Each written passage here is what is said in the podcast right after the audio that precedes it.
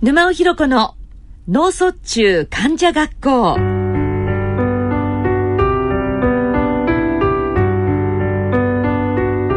皆さんご機嫌いかがでしょうか？沼尾ひろ子です。毎月第3第4日曜日のこの時間は脳卒中患者及び家族医療従事者に向けてさらには脳卒中予備軍のあなたに向けてお送りしてまいります。今回は日本脳卒中協会のご協力を得て毎年募集しております脳卒中体験記。脳卒中後の私の人生の優秀作品の朗読をお聞きいただきます。それでは日曜患者学校沼尾ひろ子の脳卒中患者学校進めてまいります。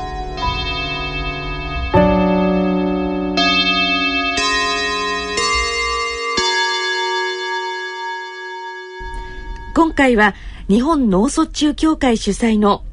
脳卒中体験記脳卒中後の私の人生の優秀作品の朗読をお聞きいただきます。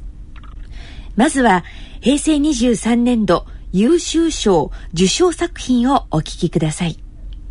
平成23年度優秀賞受賞作品障害からもらったもの。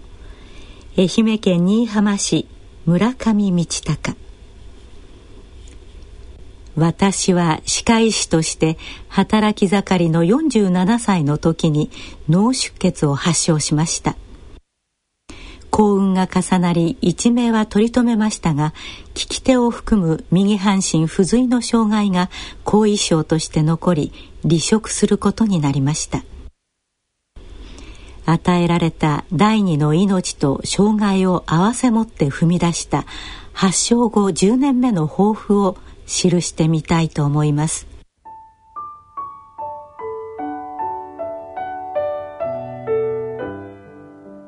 私は平成6年40歳までは愛媛大学医学部歯科航空外科に勤務し以降は愛媛労災病院に勤務していました。父は平成6年に他界し独身の私は母と労災病院敷地内にある職員宿舎で暮らしていました。母は脳梗塞の後遺症で左半身不随の障害者でしたが元来明るい性格の人でつつましいながらも親子水入らずの日々を暮らしていました。平穏な毎日が淡々と過ぎていましたが平成13年8月31日に母は転倒して歩行困難になり入院しました。歩行困難の原因は尾骨骨折で順調に回復していました。9月23日秋分の日午前中は母の病室へ行き午後から職員宿舎に帰宅して自室で書類を整理していました。午後3時ごろ手を休め椅子をリクライニングさせて横になった瞬間に頭の中でパチンと鈍い音がしました。痛くも何ともなく何の音だろうと思いましたが右手足が動かず体全体もほとんど自由が利かないことがすぐに分かりました。症状は急激に進行し朦朧とした意識の中でこれは脳出血だ。このままだと自分は死ぬな。また母が悲しむだろうなと思いながら完全に意識を失いました。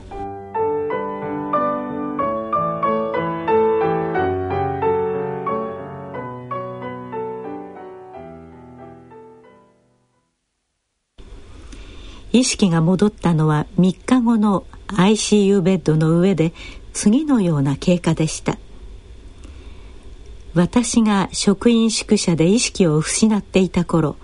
滋賀破切を伴う航空外傷の急患が労災病院救急部を受診したため救急部のスタッフや同僚の先生たちが私を探していて職員宿舎で倒れていた私を発見してくれたのです。急患が来院したので運よく早朝に発見され迅速に脳出血の処置がされましたがそうでなかったら死亡していたでしょう。非常に幸運だったのですが歯科あるいは航空外科を天職と思ってきた私にとって右手が使えないというのは致命的で全てを失ってしまったという深い喪失感が私の心を支配していました。その後リハビリに励み短い距離なら杖をついて歩けるようになりましたが右手の機能は回復せず復職はかなわず平成16年6月23日に愛媛労災病院を退職しました。復職するという目標を失って退職後はただぼんやりと暮らしていました。私は学生時代からヨットを趣味にしていたのですがそんな私を心配して友人がマリーナに誘ってくれました。マリーナへ行って広々とした大好きな海を見ているだけでも気分転換になりました。施設内を散歩したり簡単な整備を手伝ったりしている間に体も随分と元気になりました。そして発症後5年目の平成18年には初めてヨットに乗せてもらい平成20年からは短時間のセーリングを楽しめるようになりました。障害者のセーリングは周囲の人たちを驚かせ中には私に感化されセーリングに関心を示す障害を持つ人も現れました。私は少し前向きに考えられるようになりましたが発症前の医療職としての充実感には程遠いものでした。また第二の命を有意義に生かしているのだろうかと常に反芻していました。そんな状況で平成22年5月連休明けに検診で労災病院を受診した時のことでした。杖をついて病院の廊下をとぼとぼ歩いていると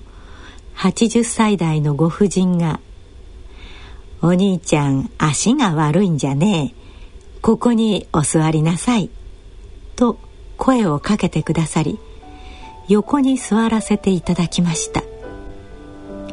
ご婦人は一人暮らしの日常生活の様子を初対面の私に本当にざっくばらんに話してくださいました。私が健康で白衣を着て病院に勤務している状態だったらこのように話してくださったかなと考えた時一つのことに気づきました。私が障害者であるがゆえに相手の警戒心を取り除き安心感を与えているということです。このことから私は以前から関心があった慶長ボランティアを思い立ちました。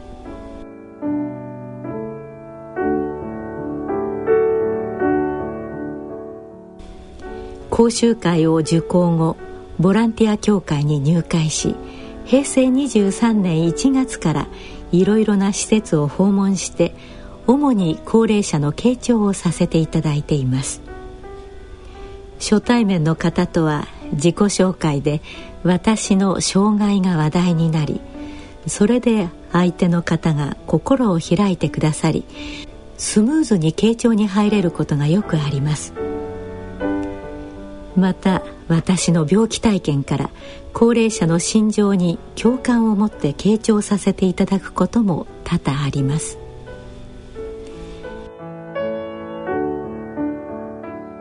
私は第二の命とともに障害も授かり発症後には失った能力だけを見て喪失感に支配されていました。しかし好むと好まざるとにかかわらず障害は私の新しい個性として私自身になっていてその個性は悪い面ばかりでもないのだということを理解しました。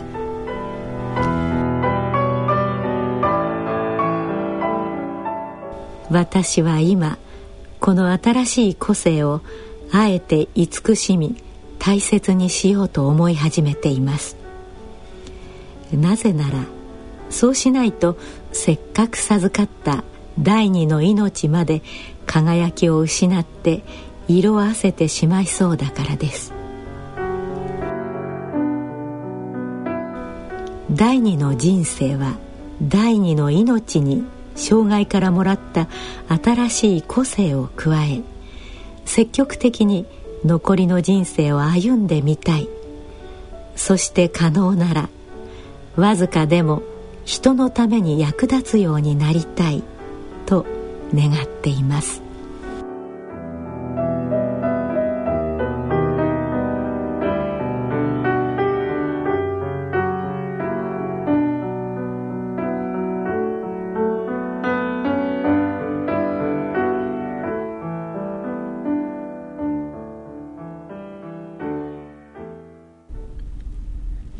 続いては平成22年度優秀賞受賞作品をお聞きください。平成22年度優秀賞受賞作品。リハビリ仲間とパークゴルフを楽しんでいます。岩手県北上市佐々木良越私は平成14年秋に脳卒中で病院に運ばれ今の病院でリハビリを受けるようになって7年になります。未だ左半身が動かずに左足には装具をつけての不自由な生活ですが幸運にも利き手の右が自由に動くので車の運転は苦なくどこへでも好きな場所へ移動ができ散歩も買い物も旅行にも出かけることができます。むしろ健康な時と比べて暴飲暴食もなくリハビリによる適度な運動と適度な食事それに夜遊びもなく十分な睡眠等々で身体的には健康そのものです。確かに左半身不自由で何をするにも今までの倍の時間がかかり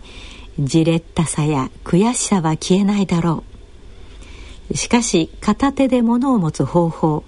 片手でスコップを持つ方法を考えると小学校の工作の時間を思い出しあれこれと考えるのが楽しくなり早速作ってみようと朝早く目が覚めます。すぐにホームセンターに駆け込み部品探しを始める。片手でもできる絵や囲碁教室に通い話し相手ができると気持ちが上向き次の道具作りや遊びのことを考えるようになり楽しい時間が増え嫌な時間が少なくなるようです。病気をどうしようもないことと認めるのではなく開き直りが楽しい時間を広げてくれるようです。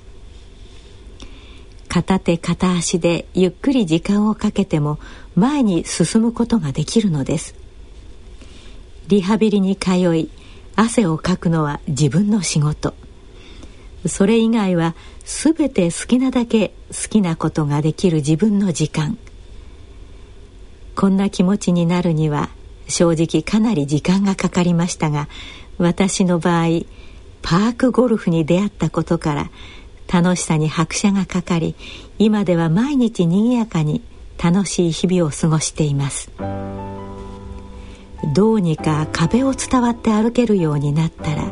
自分の好きなことをしたいという欲が出てきました。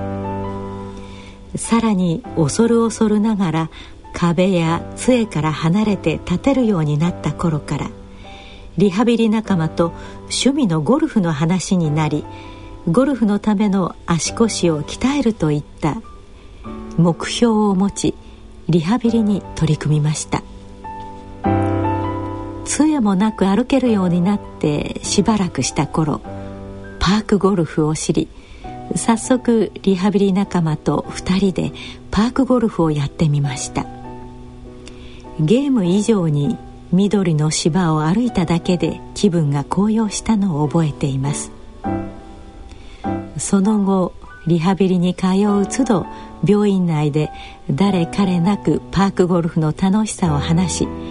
一緒にやろうとしつこいぐらいに皆を誘ったことからリハビリスタッフやケアマネージャーの方の賛同を得一緒に声かけしていただいたことから同じ病気の人その家族リハビリスタッフらが参加され一気にメンバーが二十数名になりました。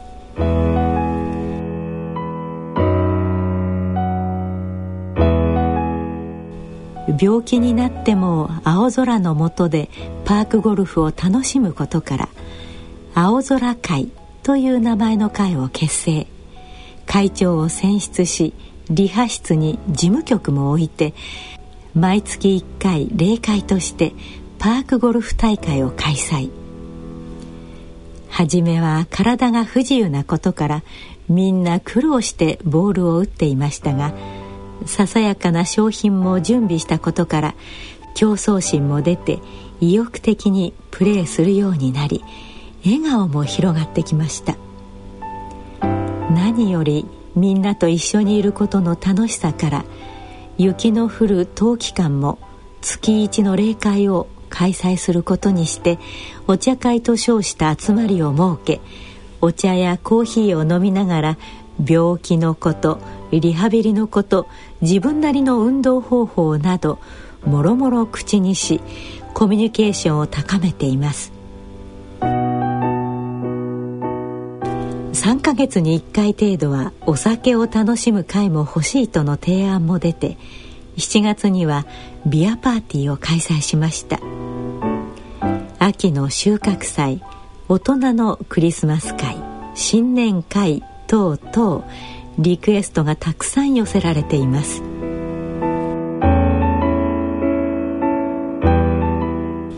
おせっかい焼きの私はリハスタッフの方と青空会の事務局を担当し例会の開催や進行情報誌解放の発行にと日々にぎやかに楽しんでいるところです。おせっかいついでにパークゴルフをやれない方々とも共通の話題作りでにぎやかなリハ室を目指そうと毎月第3金曜日の昼ラーメンを配達してもらいにぎやかな昼食会を開いています。1年前の私には今こんな風にラーメン食べて笑っている姿は想像できませんでした。シナチクナルトチャーシュー。丼に顔を突っ込み一心不乱に食べました。また次回が楽しみです。という感想をいただき越に言っている私です。さらに次の楽しさづくりに今度は何をしようかとおせっかいの次を考えているところです。おせっかいなことを考えている時間も私の楽しい時間。楽しい時間をたくさん持ちましょう。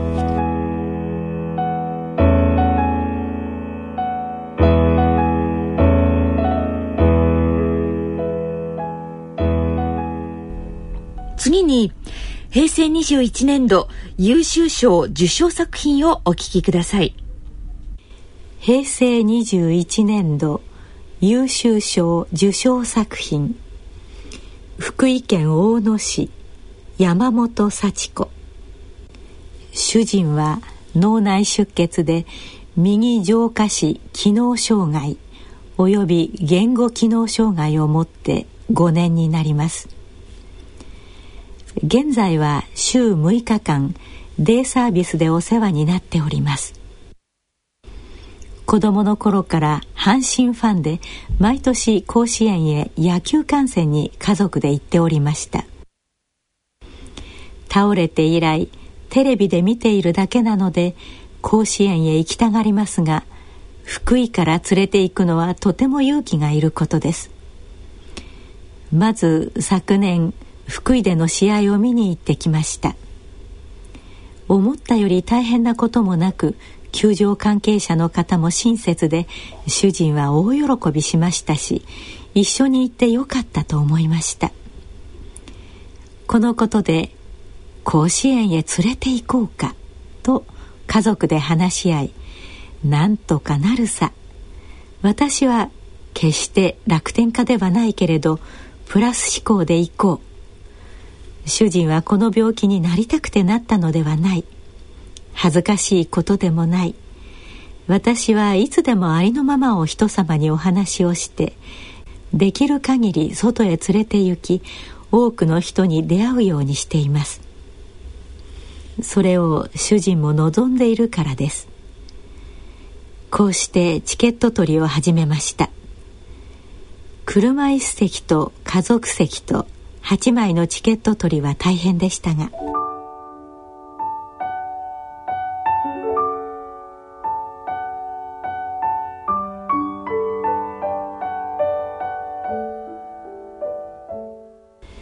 さあこれから9月20日の甲子園行きまでに体調を整えて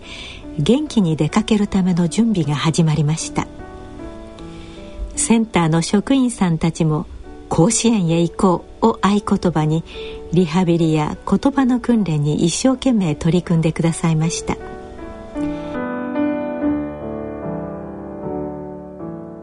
今の状態は膝が折れるため大腿部からの舗装具をつけて安全のため腰ベルトを巻いて男性職員さんが支えてくださり前には看護師さんが声かけしながら常に安全な状態を保ちながら2人がかりで歩行訓練をしてくださいます。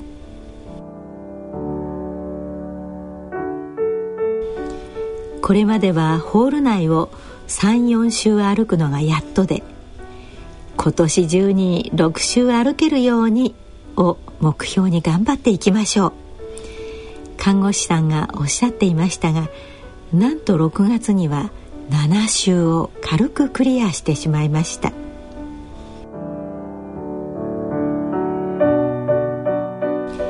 言葉もリハビリ前には「お願いします」終わると「ありがとうございました」と言えるように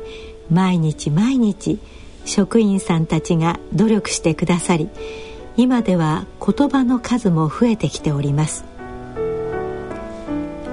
本人に少し先の目標を持たせてやる気を起こさせると少しずつでも前進することがよく分かりました。それには介護する側が急がず焦らず諦めずに関わっていくことですね。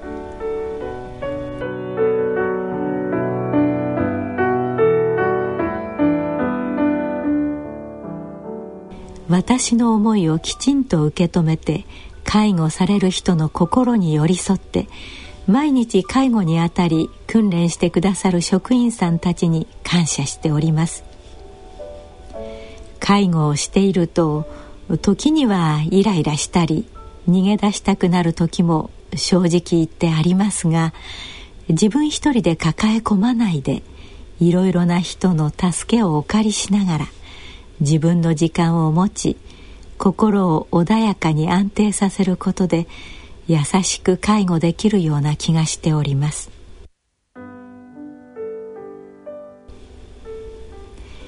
4月から始まった甲子園を目指してのリハビリも順調によく進みいよいよ甲子園行きです。9月20日早朝より出発。途中サービスエリアでトイレ休憩。思ったよりきれいで優しい作りで使いやすく安心。再度出発。2時間ほどで夢の甲子園へ到着。車椅子より見る甲子園球場は主人の目には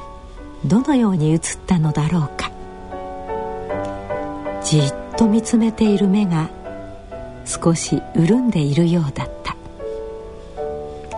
言葉が出ないので何を思ったか心の内を知る由もない。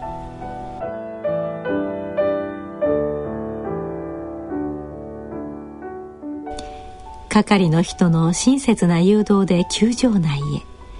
へ大観衆の中車一席へ。広々として安全に配慮され特等席。鮮やかなグリーンの芝生が目に飛び込んで大応援が始まりいよいよ試合開始。お弁当を食べながら試合観戦。途中トイレへ係の人が案内してくださり待たずに個室トイレへ。広々としてどんな障害者にも対応できる作りになっていて安心して使用できました。試合も今年最高の試合で勝ち周りの人たちも気軽に握手を求めてくださったりして主人も大喜びでした。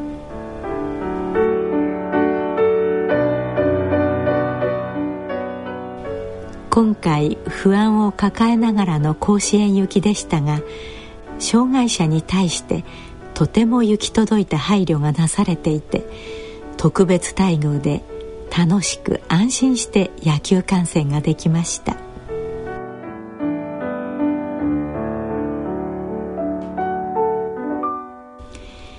勇気を持って行ってよかった。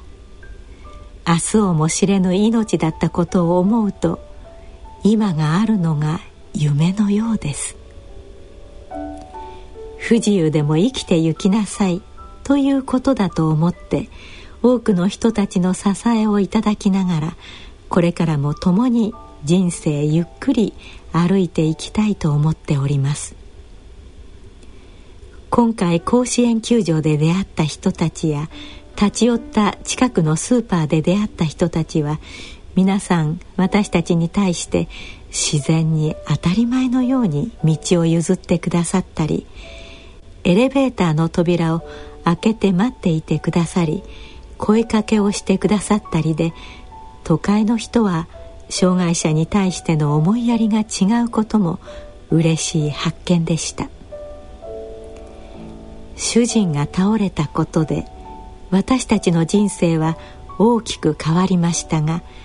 元気でいたならば出会わなかったであろう多くの素晴らしい人たちに出会えたことで私の価値観や人生観が大きく変わりました。私たちを支え続けてくれた家族はもとより多くの人たちの温かいお心に感謝感謝です。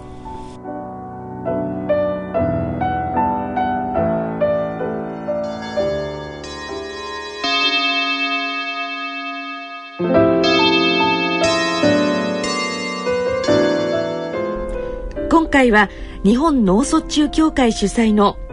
脳卒中体験記脳卒中後の私の人生の優秀作品の朗読をお聞きいただきました。番組では皆様からの疑問質問そしてご意見ご感想をお待ちしております。宛先はこちらです。郵便番号107-8373東京都港区赤坂。1の9の15ラジオ日経日曜患者学校係まで。また番組ホームページの番組宛てメール送信欄からも投稿いただけます。それではそろそろお時間となってまいりました。お相手は私沼尾ひろ子でした。